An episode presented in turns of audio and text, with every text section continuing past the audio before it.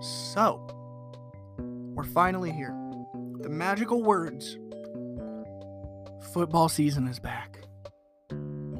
It's like heroin. So obviously, about a week ago, um, we figured out what the 53-man roster was. We're gonna go ahead and break that down here in the first half, and then in the second half of this episode, what to expect week one against the New England Patriots in week one. Tua Tagovailoa versus Mac Jones. Which I remember a time way long ago that Alabama wasn't really known for producing quarterbacks at an NFL level. I mean, the only one that just immediately rings a bell somewhat was AJ McCarron, right? I mean, did he have a fantastic career in the NFL? Not so much, but hey, he at least made it. All of a sudden, now we're looking at three. They were all in the same quarterback room with Tua, Mac, and Jalen Hurts all starting on week one. So, as if 2020 wasn't fucking crazy enough, all of a sudden now, Alabama, right? They've always had good prospects, no matter what running back, offensive line, defensive. If you draft somebody from Alabama on defense, you're pretty much getting a franchise piece. But all of a sudden now we're seeing that it's quarterbacks, which I find very interesting. So obviously, breaking down the 53-man roster, two quarterbacks, to absolutely no surprise of anybody. Number one, Tua Tagovailoa, very strong camp as well as preseason. Um, obviously, six and three record as a rookie last year, going into the preseason this year. Actual first time really seeing him in preseason action. Was able to complete 24 of 34 passes, 282 yards, one touchdown, one pick in two games played. But the other thing, the intangibles really that I don't think a lot of people have paid a lot of attention to, is while he's on the field, Miami was able to sustain drives in five of his seven possessions, totaling about 50 or more yards. He had one for 83, 75, 66, 60, as well as 52. It's very impressive. Obviously, number two quarterback, Jacoby Brissett.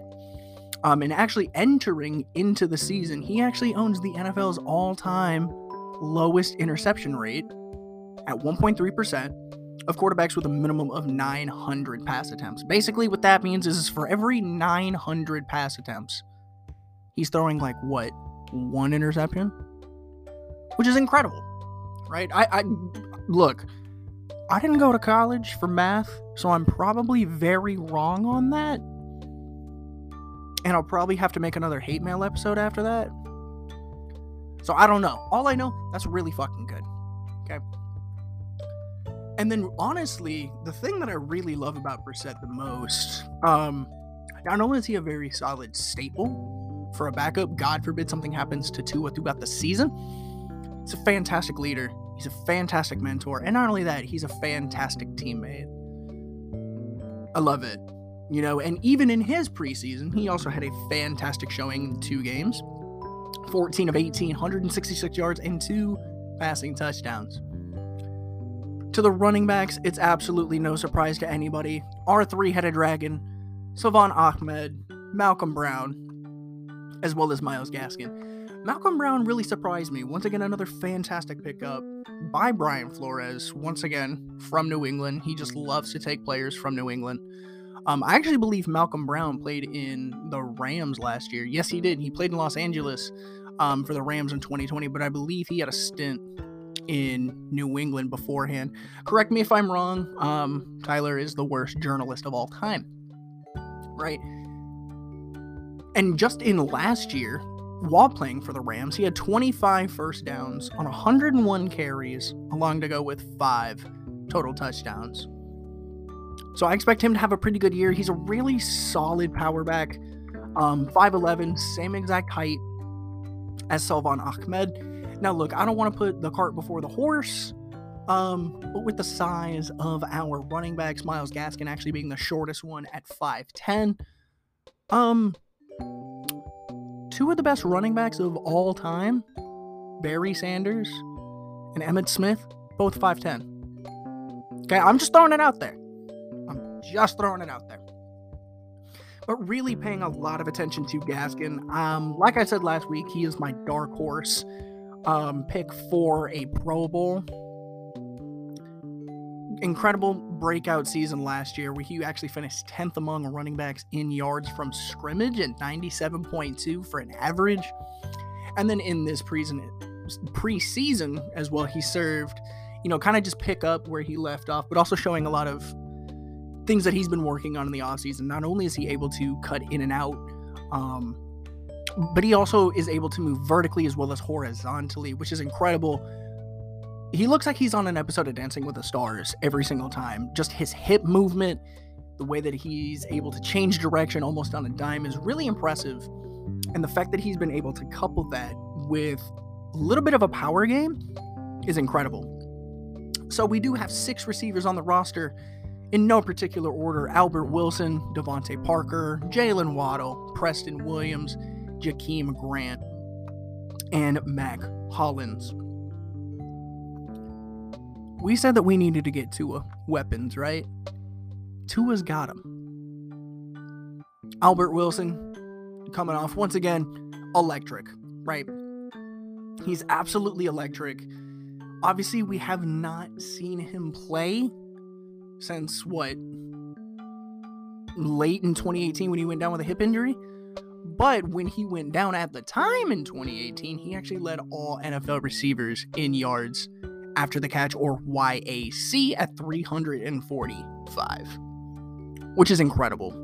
Um, obviously, did not play last year due to COVID, chose to sit the season out. So hopefully, he hasn't missed a beat with about a year and a half of an off season. Obviously, DeVante, the longest tenured player on the roster, he's getting better every single season, right? 2019, he made a huge leap, posting 1,200 receiving yards, nine touchdowns, but ranked in the bottom five in the NFL in catchable targets.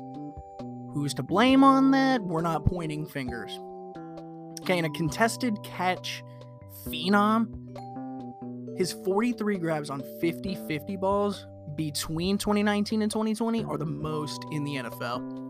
Played incredible. And yes, there is a reason why this episode is, well, you know, a little delayed rather than a week. Because, uh, boy was doing research on top of master's work at FAU. So if you are an FAU owl or an FAU alumni, say what's up to your boy. Obviously, Jaylen Waddle, a lot of expectations coming from him. I'm excited to see what he does. Then, as we go down a little bit, obviously we have Jakeem Grant, staple, second team All Pro punt returner last year. I'm excited to see what he's able to bring this year. Mack Hollins, same thing, kind of that dark horse. Had that amazing catch in the Las Vegas game, which, by the way, greatest throw of all time in the history of the NFL from Ryan Fitzpatrick. And then we get to the guy who makes me a little nervous the glass cannon himself, Preston Williams. He has one of the highest ceilings and lowest floors I've ever seen, right? Six foot five, 220. So the guy is an absolute monster physically. I actually want to say he's the tallest wide receiver on the team followed by Mack Hollins at six foot four, and then DeVante Parker at six foot three. Both of his seasons shortened due to injury, but I feel that if Williams can stay healthy this entire year, not only is that another gem of undrafted free agent that we picked up, which seems to be a big time theme here in Miami, if he can stay healthy the majority of the season, if not the entire season, that's a very scary offensive threat. Not to mention, we do have Will Fuller as well. Obviously, he is starting later on in the year due to um, a suspension early on. But so I'm very excited to see him there as well. Um, we have a very Tua's loaded with weapons, right? Going to the tight end position, obviously you have Gesicki, incredible, right?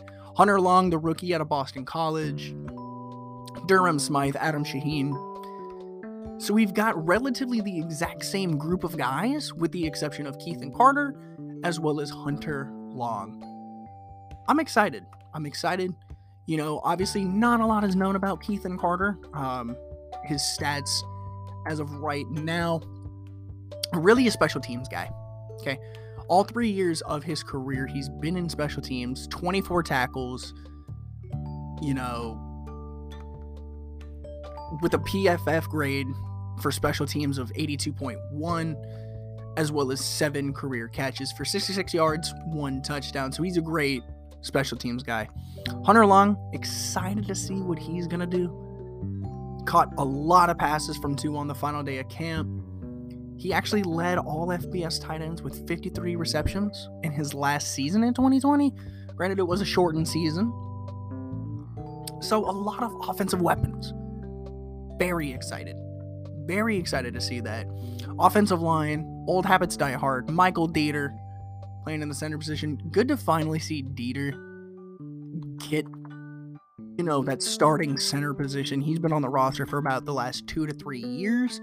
Good to see that that hard work is paying off, followed by Robert Jones, Solomon Kindley, Greg Mancz, Robert Hunt, Austin Jackson, as well as Liam Eichenberg and Greg Little. Former second round pick. Got him for literally nothing. He's 23 and nothing but upside. Obviously, followed by Jesse Davis, the Swiss Army knife in the lineman position. Onto the defensive line. Once again, incredible steals. Adam Butler from New England. John Jenkins. We do have Ogbah, Sieler, Wilkins, and Raekwon Davis. Like I said a couple episodes ago, that's a very scary defensive line. And I'm not just talking right now, I'm talking two, three years in the future. Raekwon Davis has potential where I feel he is going to be a perennial Pro Bowl pick for many years to come. Same thing with Christian Wilkins. Obviously, we know what Ogbah is able to produce, and I'm excited to see what Butler is going to do now. Granted, he was the starter for New England. Um, my favorite thing about Adam Butler, though, is his consistency. It's incredible. Um, you know, he's incredible asset. Once again, wheeling and dealing, linebacker position, the hype of Jaelan Phillips. Very excited to see what he's able to do this year. Andrew Van Ginkel, my Dinkle, Duke Riley, Sam Eguavoen, Landon Roberts, Jerome Baker, Brennan Scarlett. Yes, we did cut McKinney. Um, but when you look at upside, you would have to take the likes of Eguavoen as well as Duke Riley, right? For now, are they going to be starters? No, Eguavoen and Duke Riley, not really. Um, but still, actually in 2019 too, Eguavoen finished fourth in quarterback pressures with 23. It's incredible. Once again, he's a great special teams guy but we're really seeing him develop into a perennial sub linebacker on third downs whenever we need that real power, just like a Landon Roberts. You know, just that third down guy, you're gonna get a stop. Cornerbacks, Noah Igbinoghene, Byron Jones, Xavier Howard, Justin Coleman, Jamal Perry, Nick Needham, and Trill Williams. Not a lot of surprises there. Um, I'm not gonna lie, I was a little sad to see that we had lost um, McCourty. I was a little sad to see that. Um, but I do love the acquisition of Justin Coleman. I think he played amazing in Seattle as well as in Detroit. You know, his best season was in Seattle in 2017 to 2018. He ranked eighth in pass rater in you know passer rating allowed in 2017 as well as 2018 at 83.3 and 82.5, respectively, per PFF. Very excited to see that. Obviously, we all know the love that I have for Nick Needham. Nothing but incredible upside. Very excited to see that. And then also too, I'm excited to see the jump from year one to year two, not only in Tua, but also in Noah Igbinoghene. Very excited to see that. On special teams and in safeties, Eric Rowe, Jevon Holland, Brandon Jones. Jason McCourty is still with us. Um, so I kind of spoke out of turn there. And Clayton Fejedelem, my guy. So Jason McCourty is still with us. So everything that I just said was a big fat joke. I'm stupid. Special teams, obviously, we have Michael Palardy as the punter, Jason Sanders, and Blake Ferguson as the long snapper. I'm very happy with our roster makeup. I think we have a fantastic chance this year of making the playoffs, if not winning the AFC East. And here's what I mean by that. When you look at the roster and you look at the schedule and the strength of schedule, our main competition right now in the AFC East, as of the time of recording this, September 7th, is Buffalo. Okay. And when it comes to Buffalo, they've got a very, very tough schedule. Obviously, you know, old habits die hard. We will be splitting the series with them, as we always do, right? One to one. But given the strength of their schedule, Buffalo really doesn't have a break from really tough opponents until around week six, week seven. And I'm not calling them a bad team. They're a fantastically constructed team, both offensively and defensively. Buffalo is a fantastic team. And that's not to take away anything from them. I still do believe that, you know, they are one or two pieces away from a Super Bowl run. Hopefully, they don't go 0 for 4 this time in the Super Bowl. But they've actually got a really well constructed team. When you think of the strength of schedule, they've got a very hard time do the first seven weeks, right? We play Buffalo twice. The first time is down here in September. And a team from the Northeast playing in Miami in mid September is almost a death sentence just due to the weather, right? So I'm very excited to see what happens this year. Um, I know that no matter what all of us analysts say, a lot of the times our predictions age terribly, kind of like milk. So now that we have the roster constructed, the 53 man is there. I'm going to break down looking ahead to week one right after the break. So, week one, it's a brand new era. And actually, this is going to sound weird, but I feel like there's going to be added pressure now that fans are back in the stadium. Especially, too, because we are on the road at New England. And the weird thing is, right? Obviously, we know what happened last year, week one. New England did beat us in Foxborough 21 to 11. We split the series. Cam Newton is not starting. Okay. And I feel like we are in prime position to actually win this game. Okay. And there's a couple different things why. Obviously, Bill, but it's not going to be a blowout, right? Bill Belichick returns a lot of his defensive opt outs, like the likes of Kyle Van Noy, Dont'a Hightower, right? So the players that he lost, you know, like the McCourty, JC Jackson obviously is still a huge threat. Gave X a run for his money, I believe, ending second or third in the interception race in the AFC. You know, obviously, Belichick is very motivated. The, the evil empire, as I like to call him, right? The evil emperor is doing anything to reclaim his throne back in the AFC. And obviously, there's a lot of motivation there if you listen to the Boston media, they've already crowned Mac Jones as the next Tom Brady. I'm not going to get into comparisons and talk about whether he's a system quarterback or not. We're not going to do that. Okay? Because my philosophy, the way that it's always been, is judge a player exactly for what they are, right? Comparisons are okay. but they're also very scary. Because the thing is, is if the player does not live up to your expectations, right? And we see this a lot, not only in the NFL, but primarily really in the NBA as well. Um, you know, if you're the first pick, right, in any draft for any team, there's automatic expectations, right? You know, we're seeing that with Cade Cunningham in Detroit right now. First overall pick, people are saying that if he doesn't at least average 18 and 5, he's a bust. Okay, people are calling Tua a bust after one season, even though he has a winning record. Okay, and did the best that he could with the pieces that he had. We've beat that horse dead. Okay, that horse is glue. Right? So obviously, Belichick wants to make a statement. We want to make a statement in week one. And this isn't a make or break game, but it does carry a lot of connotation.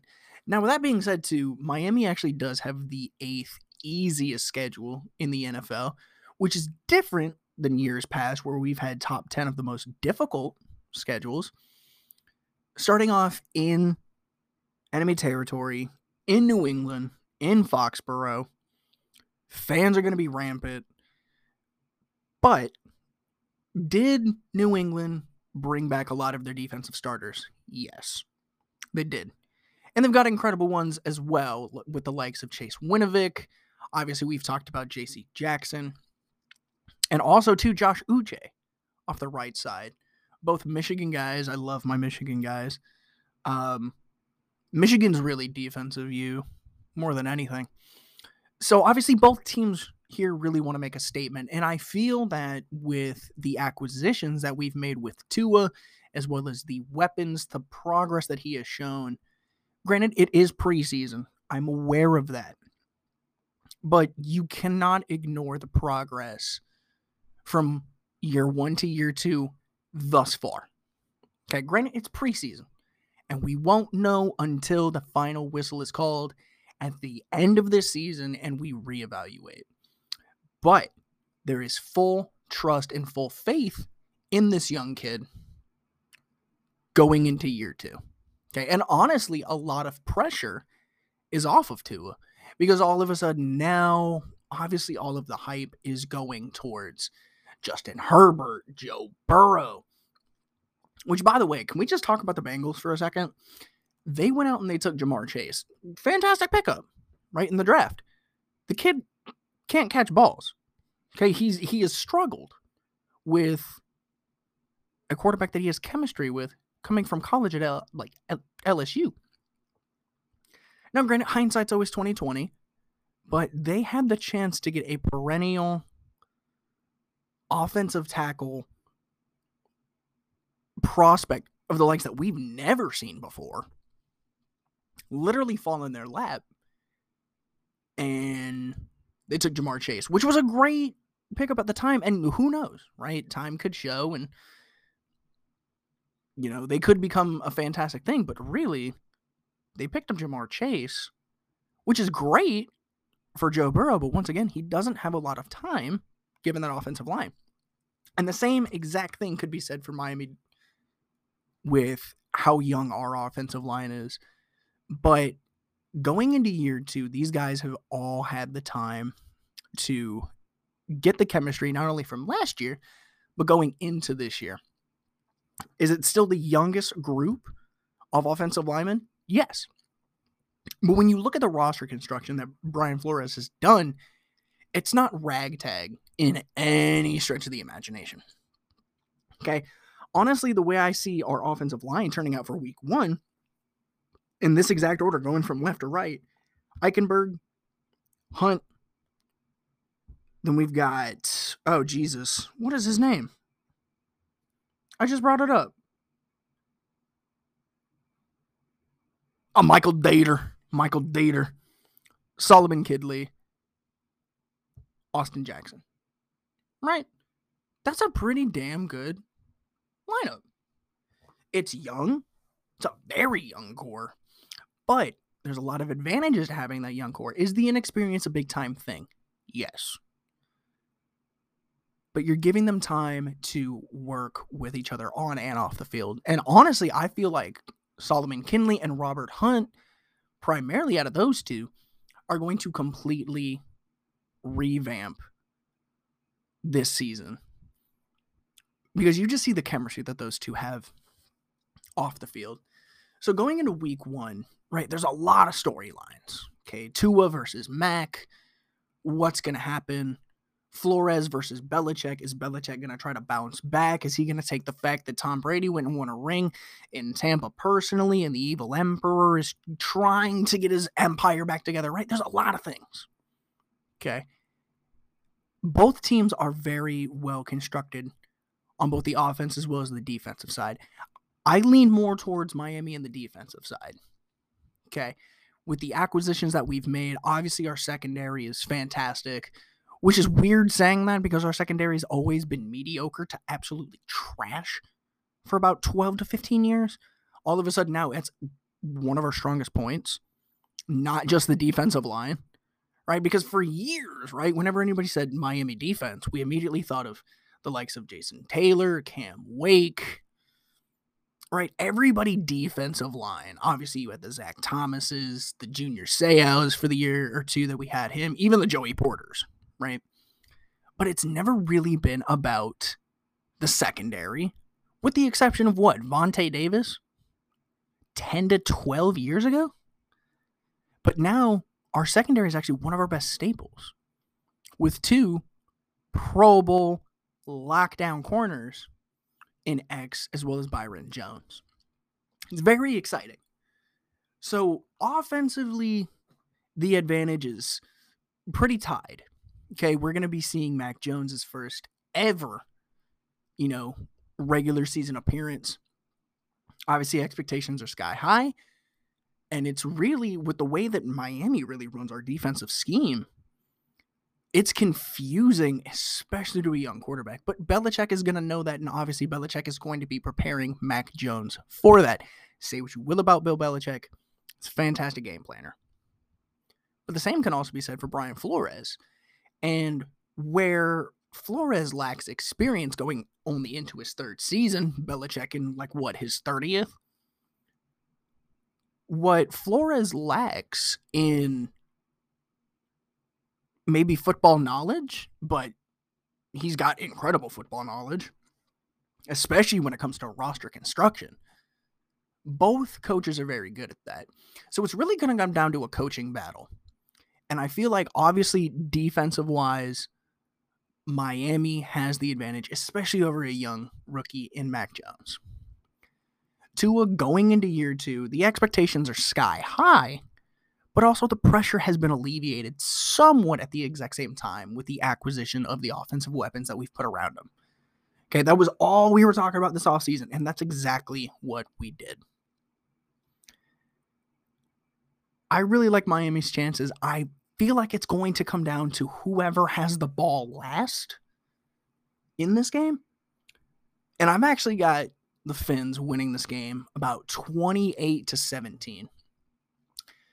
That's about as realistic as I can probably make it. Obviously, we're going to have Myles Gaskin doing a, a, lot of things, but really, obviously, the focus is going to be on Tua, as it will be this entire season. It's very intriguing and very interesting to be a Dolphins fan at this point, and I'm excited, right? Because we're loaded with nothing but potential, and it's very exciting to see. So I've actually got us going 1 0 to start the season, followed up by once again another AFC East matchup at home against Buffalo in week two. We'll talk about that after we get through week one. So we thank you for tuning on into the Phinish It podcast. If you are brand new here, welcome. Hit that subscribe button, rate us five stars. It helps us with the algorithm. And if you are returning, welcome back. We love you. Get ready for a brand new season. Get ready for the hype, the excitement. I'm through the roof. Cannot wait to see what happens this season. You can support us on Patreon if you feel so inclined, but by no means do you have to. All of the proceeds from this show do go to the MS Foundation. Not a single dime touches my pocket. So, as always, I thank you for listening. However, whenever, and wherever you're listening to this, I hope you have a fantastic day, night, evening, afternoon, morning, whatever. We love you. We thank you for stopping on in. And as always, God bless. Go Miami Dolphins. And I'll see you same time next week.